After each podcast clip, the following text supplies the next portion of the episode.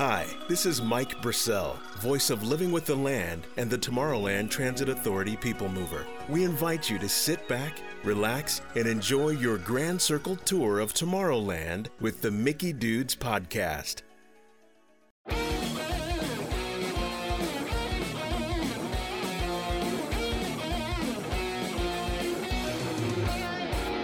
And now, from the Monsters Inc.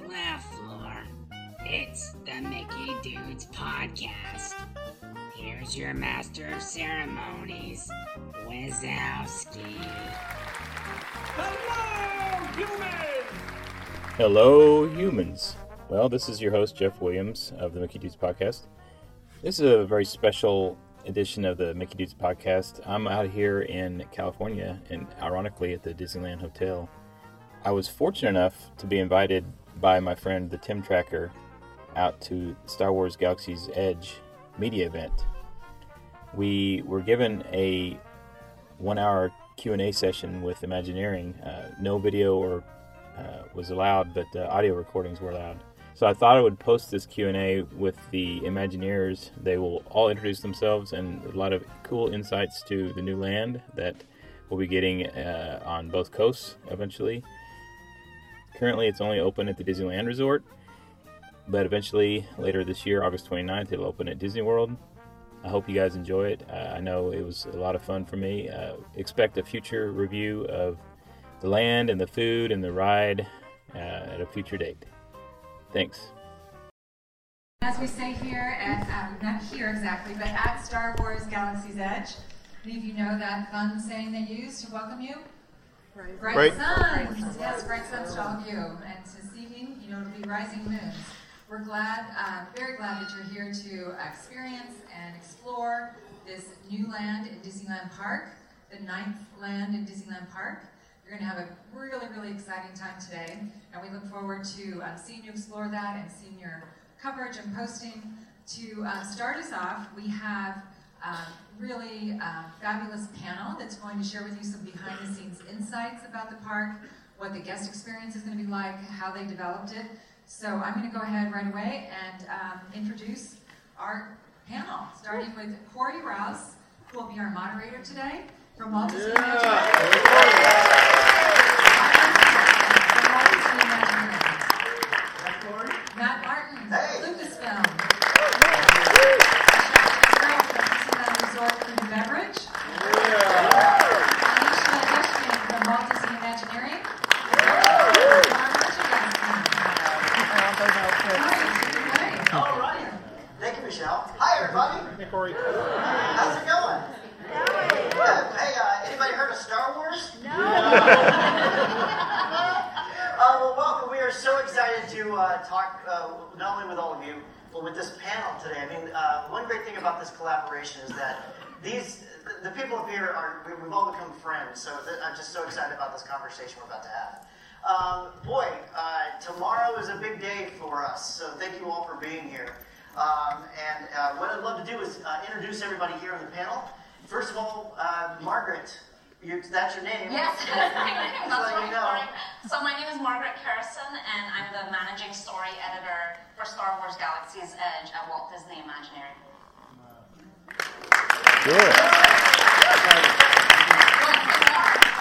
No, stop. Matt. I'm Matt. uh, Matt Martin, the creative for the Lucasfilm Story Group. Basically, professional Star Wars nerd. Nice. I'm your head foodie on the panel, Michelle I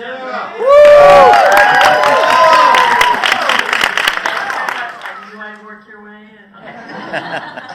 Hi, I'm Manisha. I'm the creative producer for the Star Wars Datapad experience in Play Disney Parks. And Brad Schoenberg, I'm Director of Merchandise Strategy and New Park Experiences Development. I believe I've just crossed the six year mark where I've been thinking about Galaxy's Edge, so I am thrilled to be here. Nice. You know, I realized I didn't introduce myself. I just started talking at you. Uh, so my name is Corey Rouse. I'm a creative director for Star Wars Galaxy's Edge, uh, with really working with all of everyone up here on uh, really kind of immersion uh, and this kind of the overall land engagement from uh, not only from our characters, that, you know, our alien species that we were able to create, uh, but also all the way to like the cast members and as well as the guests themselves. Like, uh, how do we all come together and create Star Wars together every day? Corey, can I interrupt for one commercial message? I apologize. Sure. So I forgot to uh, mention that uh, you are welcome to take photos here today, however, no videotaping. Um, as you can imagine, you know, the star today is really the land of Star Wars Galaxy's Edge. So if you're posting photos and video, we would love for you to post about the land. This team is going to do a remarkable job, but um, we've asked that you do no videotaping. It's a little bit tough even with uh, photos in here, particularly flash with the lights. So um, thank you for all uh, honoring that. Back to you. Thank you. Back to The pressure's off. There you go.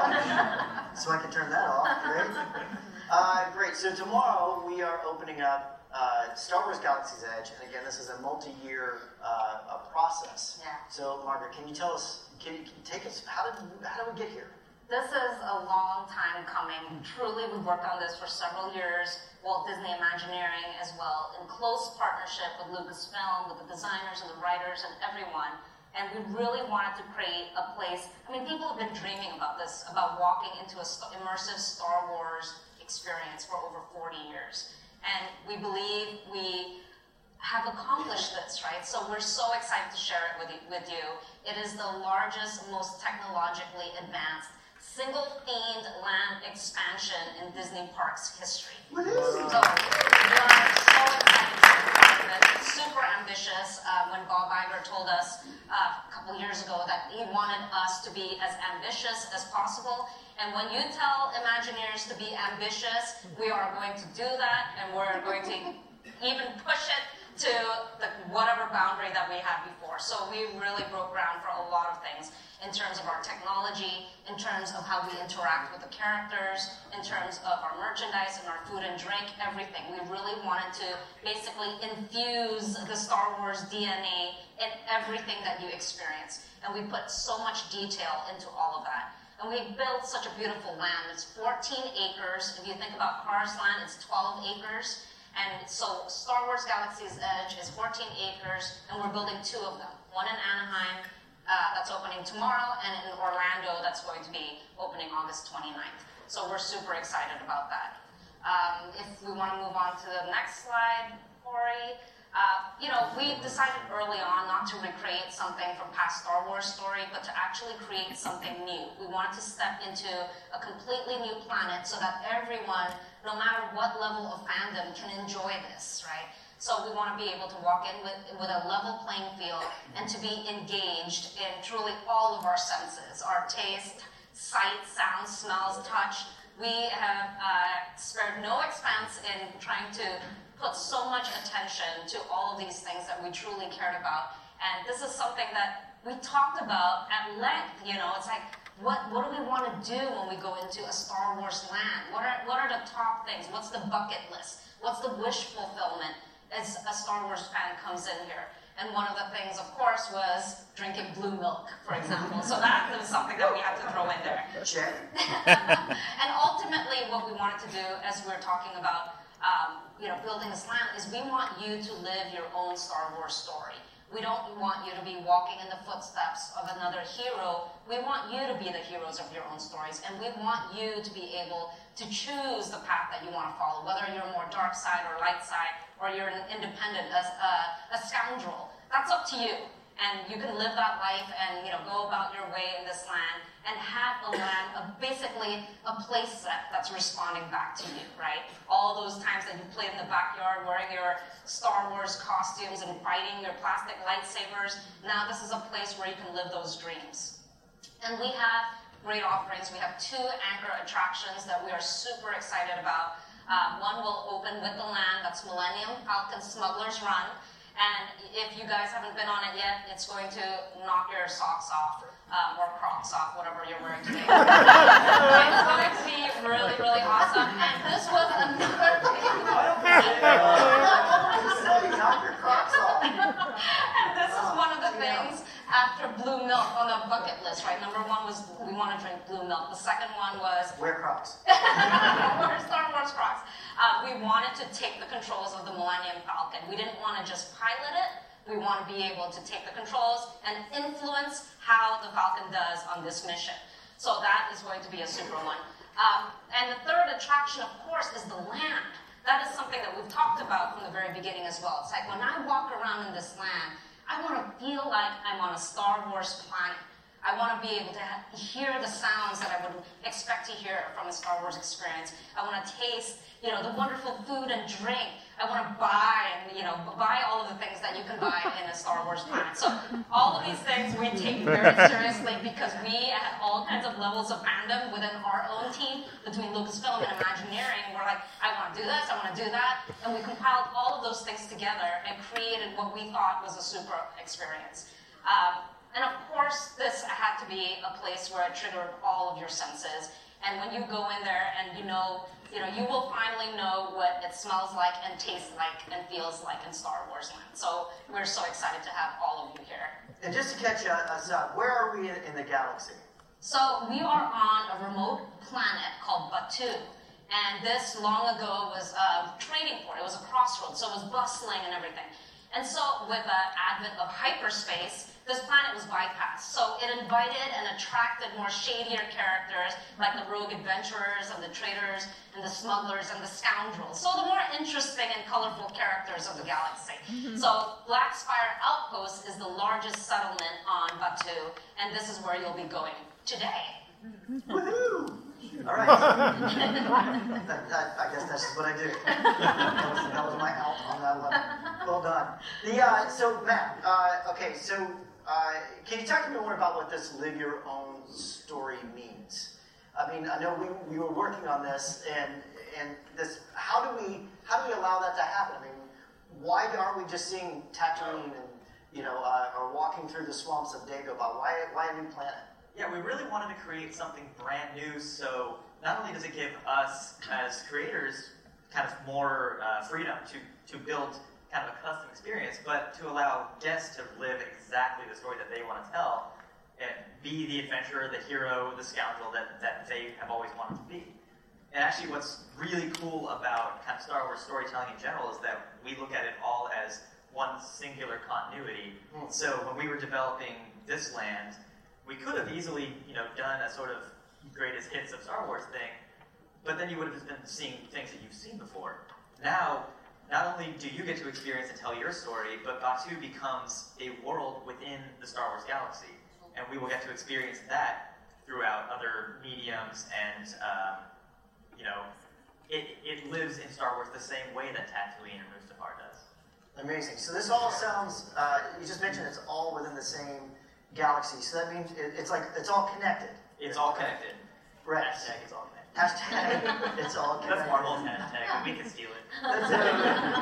and so you, uh, uh, so that, so it's taking that connection, this idea that uh, that's the connections even down in the place itself. Like we, we connected uh, uh, characters to talk to one another, and again, guests and design symmetry between what we'll talk about with the uh, data pad and the fact that the, all of our characters actually have data pads in them as well.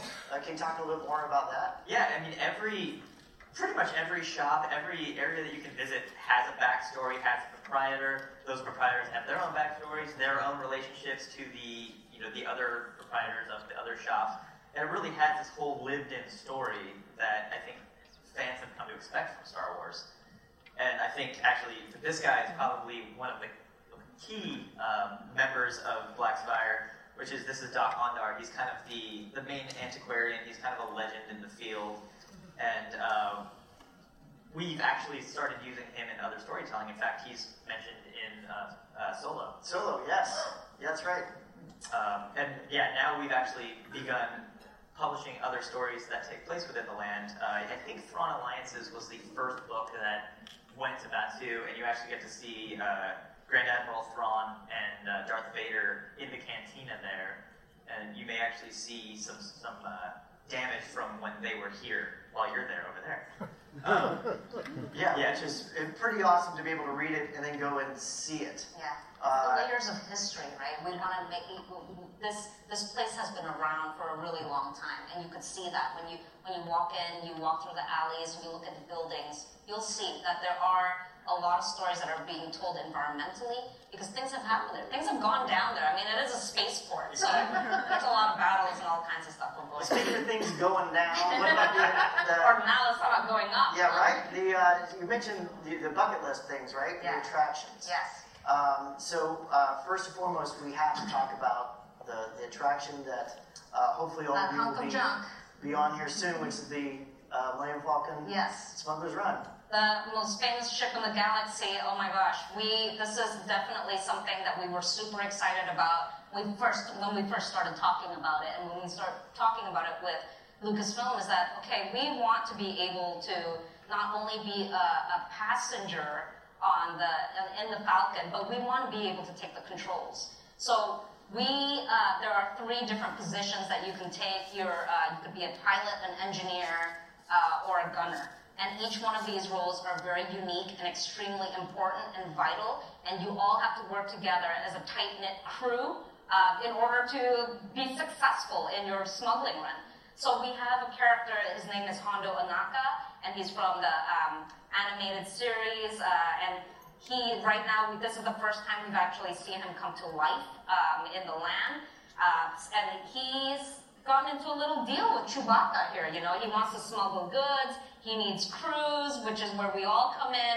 And Chewbacca has made a deal with him. He's like, you know, you help me out a little bit, and um, I'll, I'll, we'll smuggle some uh, supplies for the resistance on top of it.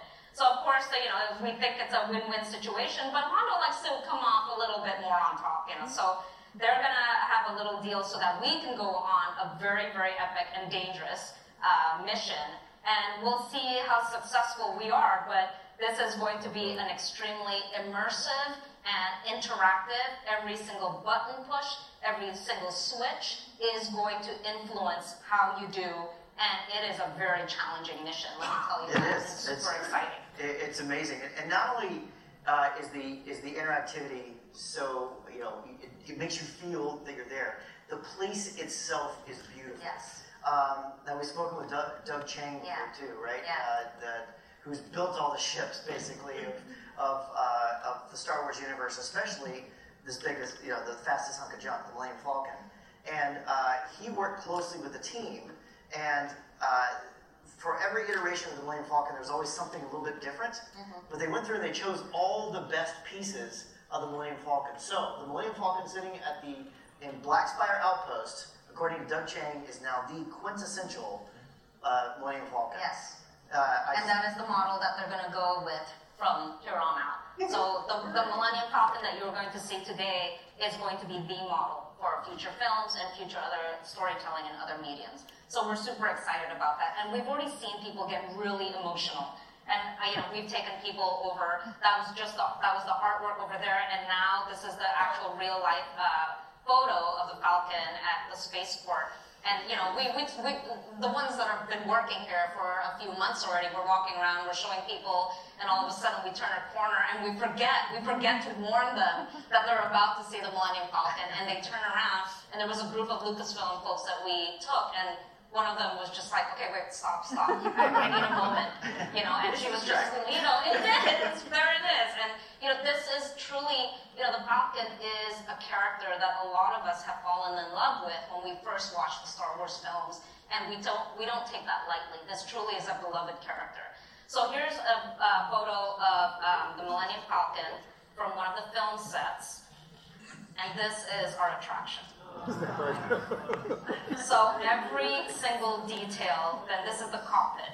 So every single detail, you know, how it's going to feel, the button push, the switches, you know, when we're jumping to hyperspace, like what does that all feel like, right? So we did a lot of research in terms of like what feels right, what what, what are the sounds we want, what are the movements, like all of these things, and everything that you see outside through the glass window is something that's going to really take you, but you know, I, like I, truly, it's really, really going to take you by surprise. And that, that exterior is actually the first time a full-scale Falcon has ever been built. Even That's- for the film, right? Only yeah. had to build parts that you're going to see on camera. That's this is the first point. time it's ever been fully realized. That's true. That is very, very true.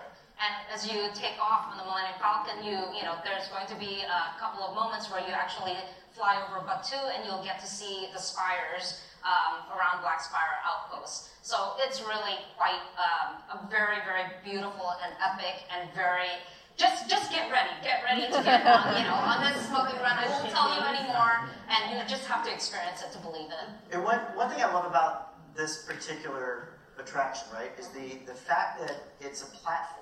Yeah. Meaning that it can be updated. It's going to evolve as the narrative evolves. With other missions, With right? other missions. So uh, it, it will grow with us. And I, I just adore that, Yeah. that piece of this. So this takes us over to uh, the next the next bit.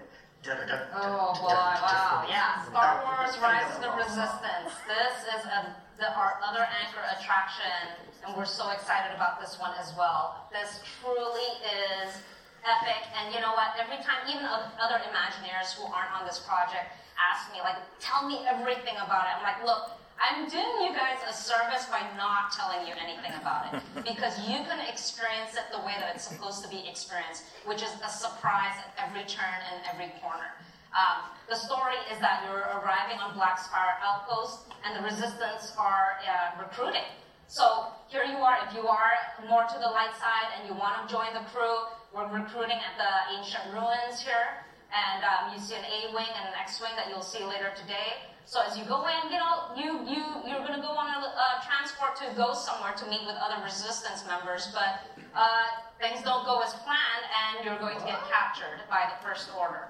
So of course, um, you know, there's going to be a lot of tension as you try to escape and try to find your way out. And uh, this is going to be a really epic battle, and you might come face to face with uh, a friend of ours, Kylo Ren. So, uh, Is he a friend of yours? well, you know, my, you know, half of my family's dark side. I'm definitely dark side. So that's why I, when I say we, you know, that's obvious. Explain That's it. proud. That's Yeah, I get it. I get it. Well, all of this, is, all of these uh, that we're talking about right now, like the land, the attractions, to bring you deeper into the story. But uh, there's other things to talk about because, let's be honest, there's other people on stage. So, hey, Brad. Hey, Corey. Hi, how are you? Great. You're all the way on the other side over there. So, uh, can you tell us a bit about like the merchandise experiences that we have in the land? Absolutely. Uh, I have to step just a couple paces back and just talk about a, a little bit of what I think I experienced and, and most of the team working with me experienced when it comes to the idea of being able to create merchandise to fill a land as, immerse, as, as immersive as the one that uh, the team's describing to you here today.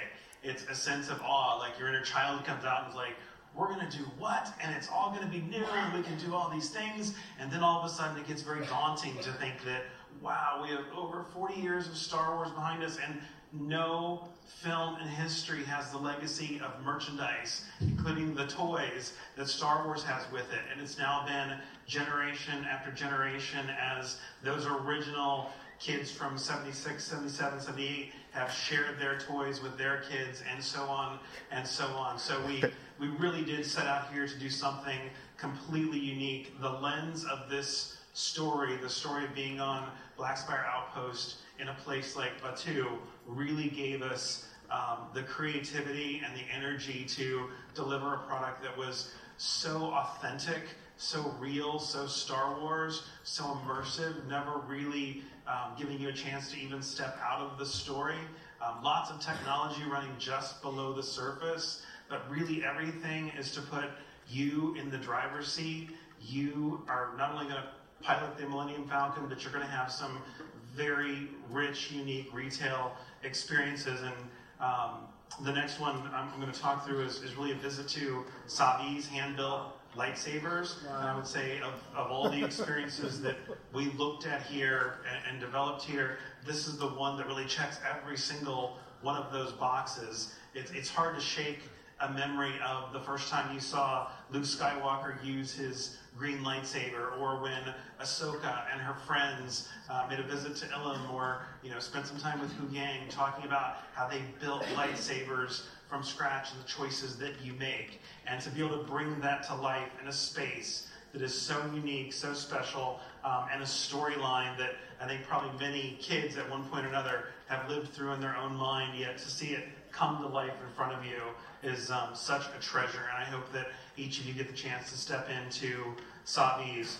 Um, these are just a couple of examples of lightsabers that you can build at Savi's, but you really have Uh, you know, Star Wars is all about choices, not just choices you make, but the choices of things you leave behind. And you have a series of choices. Um, you choose things like a kyber crystal that connects with you, stories that you connect with, and the result of all those choices is the lightsaber that you walk out of Savi's with. So very, very unique retail experience.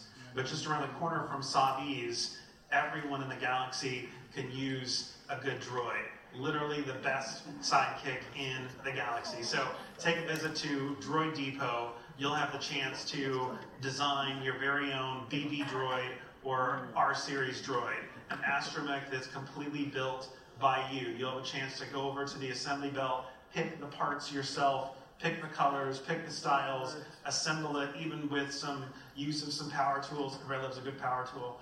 Um, and then you're going to be able to watch that droid get activated, paired, and come to life right in front of you. And as you make your way around Black Spire Outpost, you'll find that that droid also um, can sense what's going around um, the outpost and can help identify for you, whether you're around the First Order, around the Resistance. You can even give your droid an affiliation if you want a deeper level of experience. And these are just a few of the um, droids that have been built over at the Droid Depot. Um, another absolutely can't miss visit is to Dok-Ondar's uh, Den of Antiquities. Um, this is a place of curiosity. You cannot stop looking. Uh, every time I go in, I don't know whether to look on the first floor, the second floor, the ceiling, or the floor. Uh, everything around you um, is just filled with rich story, and there's a sense of, I want to understand this collection. Um, and hopefully, um, there's some things the Dok-Ondar is willing to barter with, and he'll actually let you purchase and take out of the store. So maybe you um, have an interest in things of the Jedi things that maybe were found from ancient Jedi temples, or the darker side of the Force, things of the Sith. Uh, I recognize some pieces from uh, Emperor Palpatine's former office there. Um, one of my favorite things to find in Dok-Ondar's are the holocrons. Holocrons are ancient keepers of wisdom, and if you are a user of the Force and can tap into it, you can unlock this wisdom and learn from so many of those that have come before us. That kyber crystal you used, by the way, over at Savi's can also be taken out of the lightsaber, dropped into the holocron, and you'll find that it is also loaded with wisdom.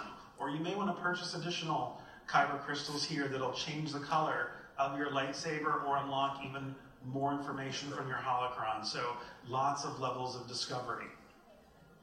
If you take a step over to the marketplace, um, I love a good marketplace. Anytime I visit a new um, country, um, you want to go to the market. That's the place where you discover the foods, the smells, the goods, and if you're really lucky, you find a fantastic pet shop. And we have the craziest, zaniest creature pet shop in the entire galaxy. I guarantee it. Uh, so many wonderful creatures. The world of Star Wars is filled with them. Uh, we've got tauntauns and porgs and worrts and puffer pigs and rathtars and uh, I can get a monkey lizard, quacky monkey lizard. Anyone? Anyone? Uh, so many fun creatures um, up for adoption. Uh, I've taken a few home with me already. You can't not stop at this creature shop. right across from the creature stall, uh, we have our Toydarian toy maker, Zabaka. She's heard the stories of those that have come and gone from this um, port. She has seen the vehicles that have landed here, and from those stories and from those interactions, she's handcrafted toys for kids of this outpost and for visitors. And um, you know, she hasn't seen every single one in person, so it's not like she had a 3D model to work from. Some are just a little off. Definitely has an art, artisan type of style to it, but um, pick up some artisan style um, plush, handcrafted wood figures, musical instruments, games. So many great games in the world of Star Wars. So you can pick up a Sabacc or even Dejarik here. Great things to find at the Toydarian. Just next to the Toydarian, you find Black Spire Outfitters. This is where you come if you really want to get into character and you want to have your own adventure. You can easily get into a tunic, a belt, a vest, a sleeve. All these things are made to be uh, put on with whatever you wore to the park today, you can add it on right on top of it. And I just want to mention the level of detail and authenticity that we went for here. We literally went back to the original legacy archives of Skywalker Ranch. We pulled out original patterns where we could find them. We matched fabrics, matched stitching. We went to the films that we're making today, made sure that every detail that we could bring to life you as guests and everyone that visited us would have the opportunity um, to enjoy and see firsthand, just like we did. I always remind everyone check Disneyland.com for the latest in costuming guidelines, but there are plenty of ways to get into character and have fun. Just across from the outfitters, you find the Jewels of Bith. These really are trinkets to treasure. Um, any place you visit, there's always locals that have pride in the place that they live, the place they grew up, and they want to share it with you. So if you put a local spin on it and you're going to Los Angeles or New York, you're always going to be able to find an I love where I'm at. But this is the place. this is the place where all the residents of Black Spire are able to say, um, you know, this is who we are. This is Black Spire Outpost. This is Batuu, and you really can find the latest and greatest from the area um, right there at Jewels of Bith. Now, outside of the marketplace, I have heard, uh, because Margaret told me, the resistance have landed. So if you are loyal to the resistance and want to show that loyalty through some gear, definitely check out the resistance outpost. Um, and unfortunately, sometimes when the resistance are around, the first order are not far behind. So we also have the first order, they have landed, and they are the heroes of their story here. 709 is our battalion, uh, but they're here to convince the residents that they are the keepers of peace, they are the keepers of order, and they would love to let you um, get into some first order gear as well if you're allegiant to them. So, so much to see and do um, around Black Spire Outpost. Awesome. And just as we were talking about, the land itself is, is, constantly pulling you deeper into the story. You see, the merchandise does exactly the same thing. It, it not only does it deepen the story, it broadens the story for uh, as as you get to know the outpost. But there's also the food, uh, the food and the drink. So, Michelle, can you tell us how you developed the food uh, of Star Wars? I gotta tell you, you gotta get into the story. It is about the story, right? As much as um, Walt Disney Imagineering and Lucasfilm spend time showing you what the story is, the food has to come from a base of the story first. So as we all talk about, we all saw blue milk. What is blue milk? It was a big discussion for us. What do we know about blue milk? It's blue. it has a Pantone color that's blue. Uh, you know, we, we went through this process of discovering what do we know about something. And for us, Blue Milk had this conjured a lot of different people I did. We have an incredibly creative culinary um, team and within our programs, both coasts, that worked on this. And so as we got into the development of each of our locations, it was really about what is the story, mm-hmm. who is the proprietor, what do they bring to the story, Remember, Black Spire Outpost was a port, a shipping port. So it had, it could come from different places, but how did that story come? And so as we go into this, this is a little bit about that. But, you know, what, what kind of outside, out of the galaxy place would be without a cantina? So, welcome to Oga's Cantina. Uh, she is the local crime boss. Um, she keeps things from ruling. Remember, this is about bounty hunters and smugglers and um, scoundrels and all sorts of worldly visitors. Um, and but it's an out of this world kind of um, low key with a little bit of a twist because we have our um, DJ RX3 droid who he kind of had a problem on in Star Tours, so we brought him over. Um, and he is now the DJ in the cantina, and he keeps things hopping most of the time. Uh, but we've got a lot of concoctions in the in uh, the cantina, family-friendly concoctions as well as those with a little bit of punch. Um, and so we will have both alcohol and non-alcoholic beverages available in there, and it is a fun place, and it is meant to be uh, so much of the story. You know, there is a blue milk um, Blue Bantha. That blue drink is a Blue Bantha. Uh, there's a Bloody Rancor with that meringue bone.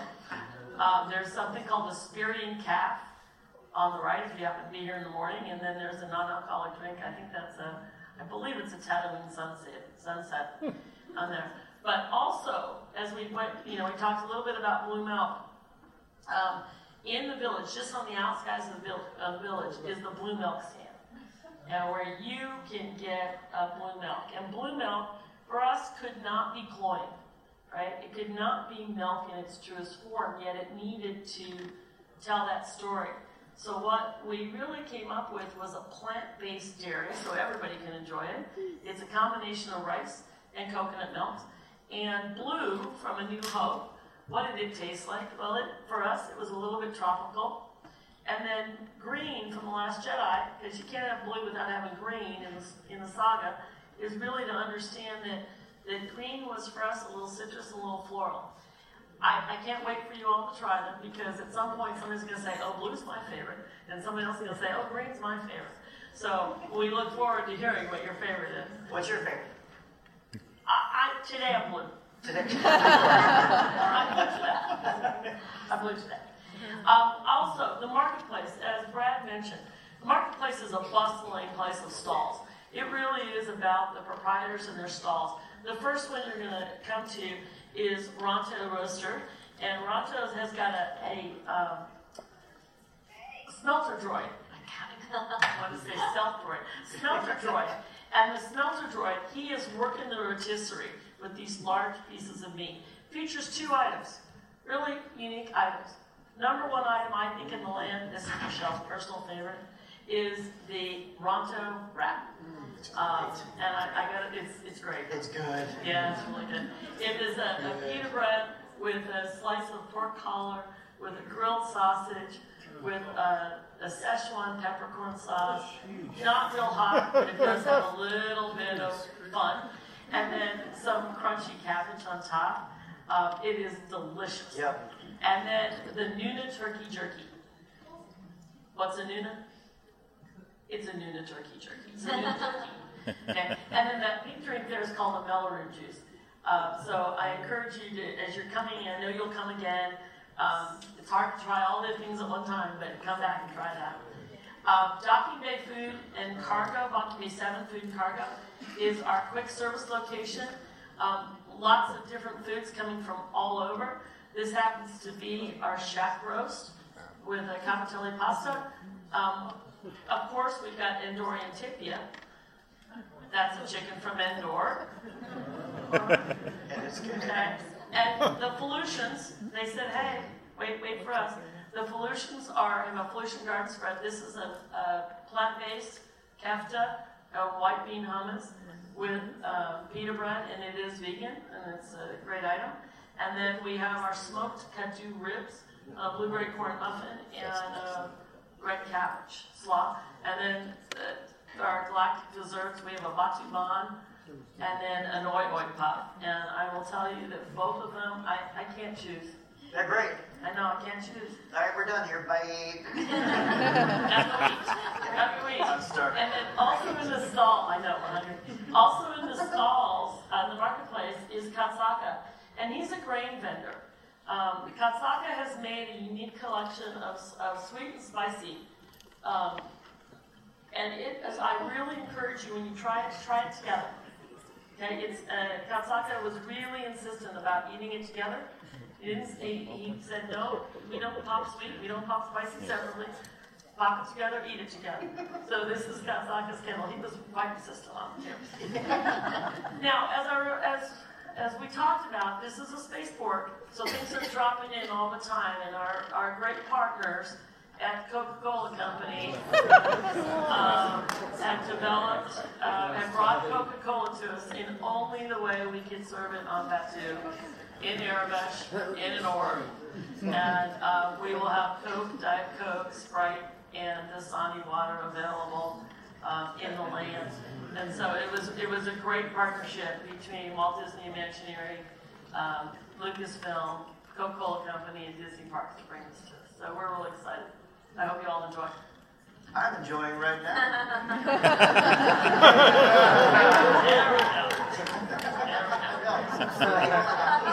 They're all put together. So you want me to take off for it?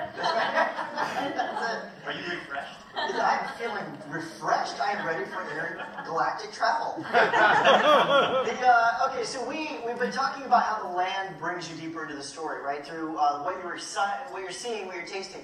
But there's also, as Brad mentioned, it's a level of choice that also is very inherent to the Star Wars journey.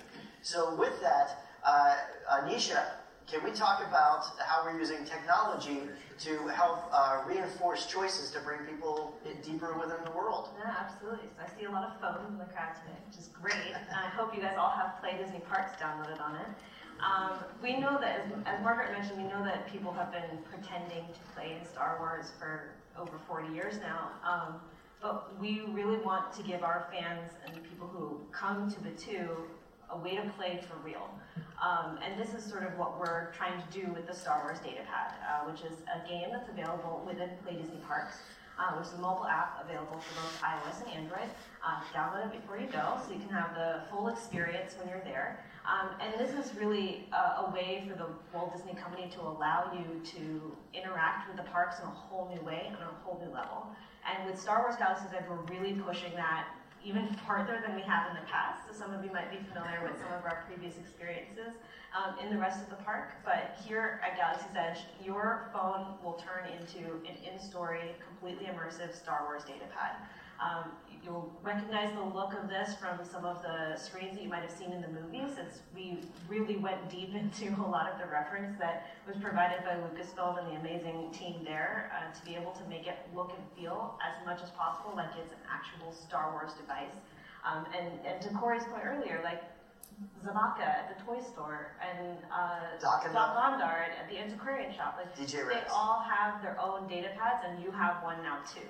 Um, and so you can really use this to explore the land and really uncover some of those really cool storytelling moments that you won't be able to find in any other way.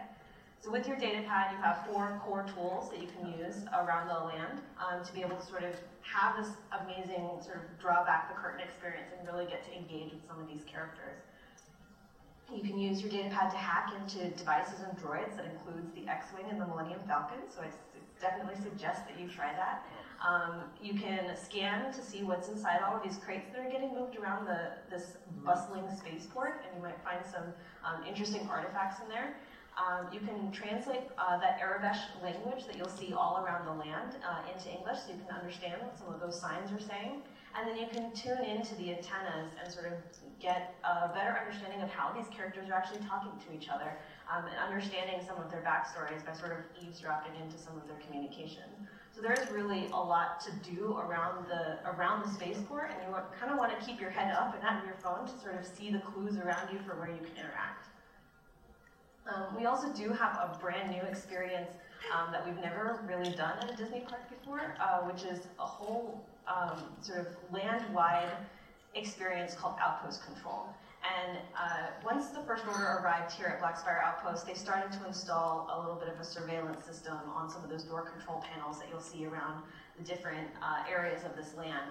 Um, but the resistance maybe wants to stay a little under the radar and doesn't want to be tracked. And so you can choose to help the First Order install their surveillance system or help the resistance uh, stay under the radar by installing defenses and uh, really help that faction of your choice and gain a reputation with them and help them win control of the outpost by hacking into these door control panels with your data pad. And this is an experience that everyone in the land is playing simultaneously together. It is something that is uh, completely organic. It changes every time you play it. I've played it a number of times now, and it always ends up completely different. Have a completely unique experience every time. And my friends and I love to wander around and like, I'm first order too, Margaret. You and I, you and I are in this together. Um, I'm always hacking these.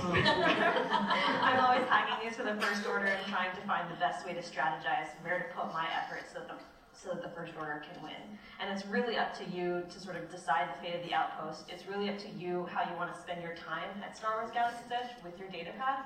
The things that you do and the choices that you make with this experience are really what is going to help create your persona, your Star Wars story that people might actually remember. So you might hack a bunch of droids, get a little bit of a reputation as a droid mechanic, and then someone might ask you to help you sort of repair their droid because they know that you have a reputation of having a way with those little guys. Or you might have spent a bunch of time in the cantina and someone might ask you, hey, I've never tried that fuzzy tauntaun. How is it anyway? So you might have a, you, you'll have a really unique sort of, everyone is going to have their own very unique experience. No one's experience is going to be exactly the same with this, and it's going to really be so personalized to your own Star Wars story that you're going to have just the coolest time. I'm so excited for you guys to try it out. That's uh, one one thing I love about all of this, right? Is that the as you can see, the, there's been a lot of thought into uh, the layering of the world and how, how deep and how rich it goes. Uh, like even into the we, we didn't just do story, we did culture. Yes. Uh, in the sense that there's are, there are traditions that are uh, within the uh, the spire. There's local customs, there's local phrases and lingo that we've developed. Exactly right. It, it feels like a believable, authentic place in the galaxy. Because it is a it's believable because it is. Uh, and one of the things that we love to just to throw out there is the idea of the cast members themselves. Uh, cast members are terms for those that are you know uh, operating our, our daily parks on a daily basis. Here we call them inhabitants because that's truly how they believe. They have their own origin stories of how how they came to Black Spire Outpost. I encourage all of you to ask them about that. And uh, just like action figures used to have a little bit of the story on the back that would tell you a little more about the world itself, they have that own uh, point of view as well that allow you to understand a little bit more about the world of Batuu as well as Black Spire Outpost. So uh, the last ingredient will really be all of our guests. No matter how you feel about Star Wars, no matter uh, how you how much you know about Star Wars, there's a place for you here. Um, and we cannot wait to open our doors tomorrow and welcome all of you home. And so, with that, we'd love to open it up to all of you uh, to ask a few questions. We have time for a few questions. Uh, Jeremy will be over here with the microphone and Michelle over here. So if you could raise your hand and then um, when you get the microphone, if you could stand up to help our panelists see you. Thank you. We have one right here. Hi, fantastic presentation, thank you. Uh, I'm wondering about food and um, allergies, and you mentioned there was a vegan dish. What kind of uh, dietary restrictions can be accommodated? We've got a diet, we have a, um, you know, when we develop the menu, we try and be as broad as possible. Our team is, um, as, as you know, throughout our parks, we try to be as accommodating as we can safely um, with, with our products and have choice for everybody. Um, as I talked about the blue milk, it is plant-based. Um, on that, we have um, a dietary, a special dietary menu at Docking Bay um, Cargo, Food and Cargo, that has a list, list what is friendly, gluten friendly, what is um, allergy friendly on that. On that, you also, as as with all of our locations, can always ask to speak for a chef if there's something you have a specific question on. And do you have any menu items that maybe even might not be listed? Any menu items that might not be listed that might be a little more child-friendly? Uh, we have a child's menu at Docking Bay. Okay, because So- it's an adventurous menu. There is a, uh, the, the, I would, I would lay money that there are two items in the, there are three items in the kids menu of Docking Bay. Um, we have two items. We have a, um, vegetable, kind of a taste of taka- takagana that is a vegetable base. A lot of kids won't eat protein, and so we have a dippers. It's like a finger dipper type thing with, uh, treats. We also have a, um, a, a kid's tip yip and mac and cheese dish. And we also have Mac and a- cheese, enough said.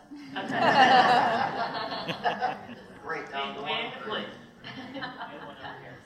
Hi. Um, I was just wondering, you had mentioned that there's like the remnants of a Darth Vader fight in one of the spots, and I was wondering when whenabouts in the Star Wars timeline whole experience takes place. Did you say the Marvel experience or the? In this, in this experience, So the, the park is set during the, the sequel trilogy, the, the most recent uh, trilogy of films, but it has representation from across Star Wars storytelling, from the prequels to the animated shows, the original trilogy, books, comics. There's there's something for kind of every fan but the story, the story that you're walking into is a sequel era story. Um, hi.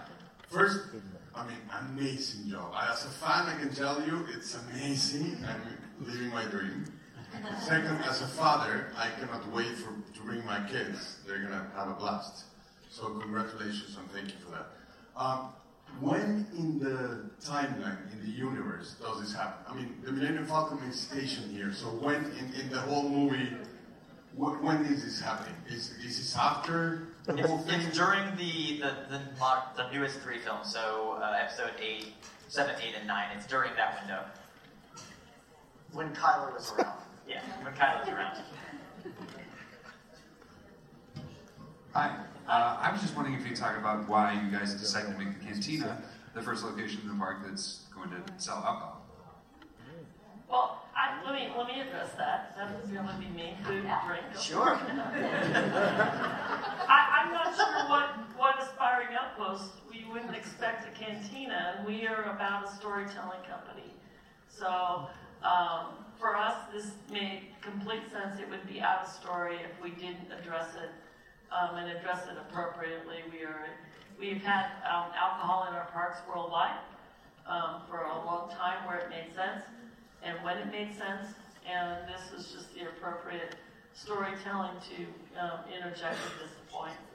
Um, so I, that's what I would I would say to that. Yeah.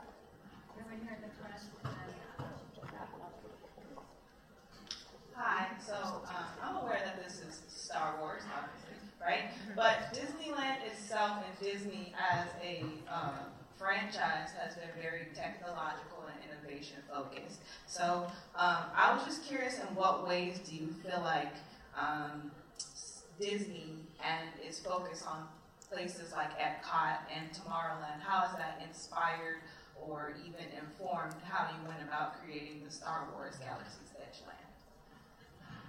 That's a good. Can I can I ask uh, one more just a follow up to that? Uh, are you asking about like how did uh, uh, when you mentioned Tomorrowland?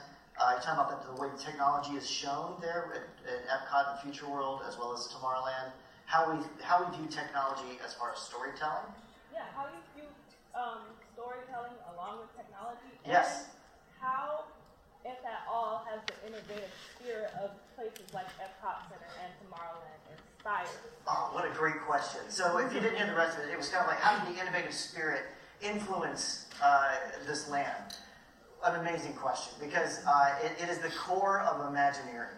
That uh, the innovation of pushing the next uh, uh, uh, tool, the next technique, the next way that we want to do something is always is always at the core of the way we do things. The way we view technology, though, is technology is in support of story, and it's not the story.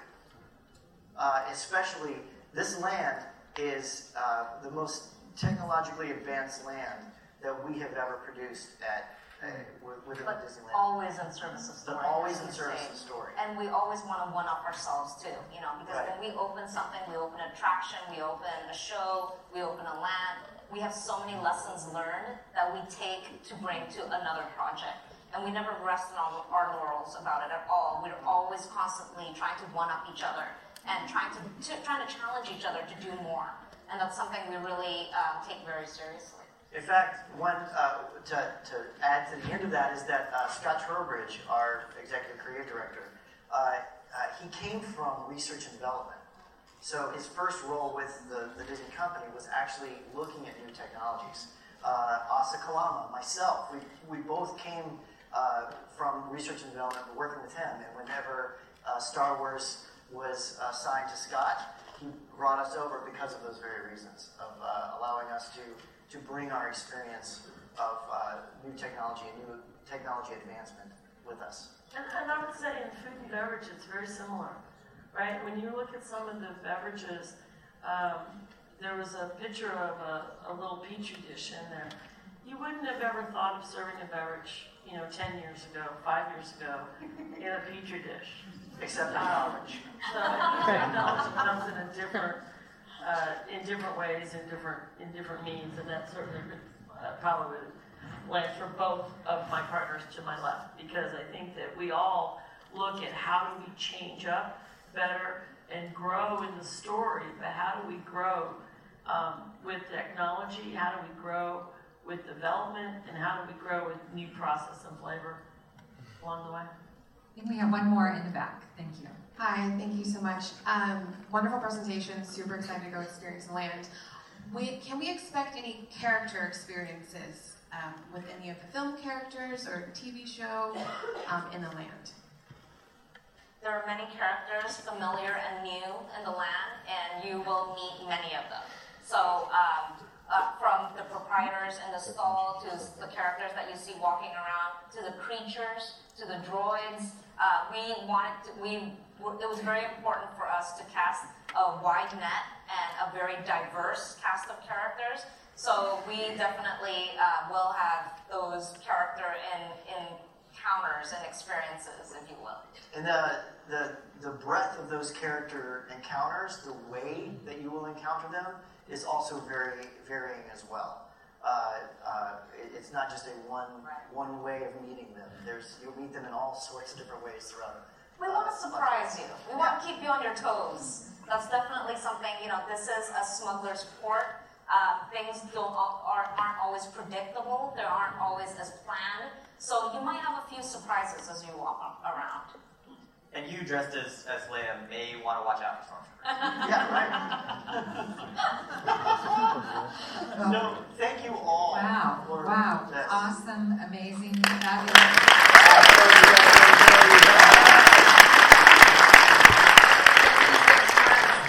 about the land, you know, the last few days, wow, wow, wow, and this panel, you know, you've you've just brought it to us. Thank you so much. We really appreciate they they really represent the teams, the many teams that came together and collaborated to create Star Wars Galaxy's Edge.